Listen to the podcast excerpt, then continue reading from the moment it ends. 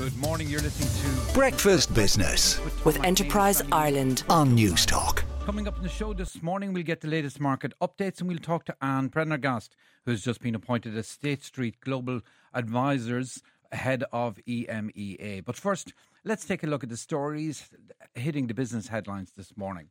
Both the business sections of the Irish Times and the Irish Examiner lead with the latest central bank quarterly report. We'll talk to the author of that report in a few moments' time.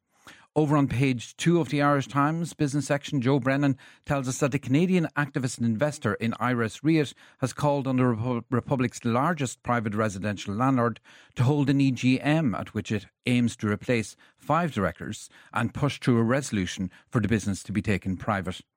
The Irish Independent leads with a story by John Mulligan in which we learn that Drogheda based East Coast Bakehouse, a biscuit maker owned and controlled by Enterprise Ireland chairman Michael Carey, has failed to file its annual return and financial statements on time.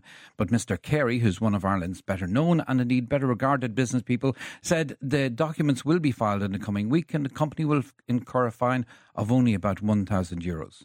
The Financial Times leads with news that Adobe has abandoned its proposed 20 billion euro or dollar takeover of product design software company Figma, saying there's no clear path to receive necessary regulatory approval from the UK and Brussels uh, watchdogs. Breakfast Business with Enterprise Ireland on Newstalk.